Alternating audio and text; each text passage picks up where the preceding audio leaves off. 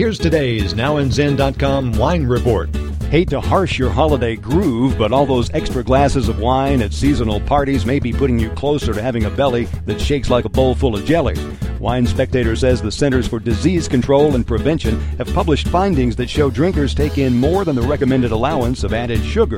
This goes for consumers of beer, wine, and spirits, and sodas. Moderate drinkers find their added sugar intake at about 16% of their daily caloric intake. The recommended range is from 5 to 15%, so it really doesn't appear to be too far over the limit. Some argue that it's unfair to lump alcoholic drinks in with soda pop for this sort of characterization, and the added sugar in a glass of wine, according according to one source in the article, is no more than in a glass of apple juice. There are also reports that alcoholic beverages may contain health benefits. Those are widely reported, but the CDC says they take no position on whether they're true or not.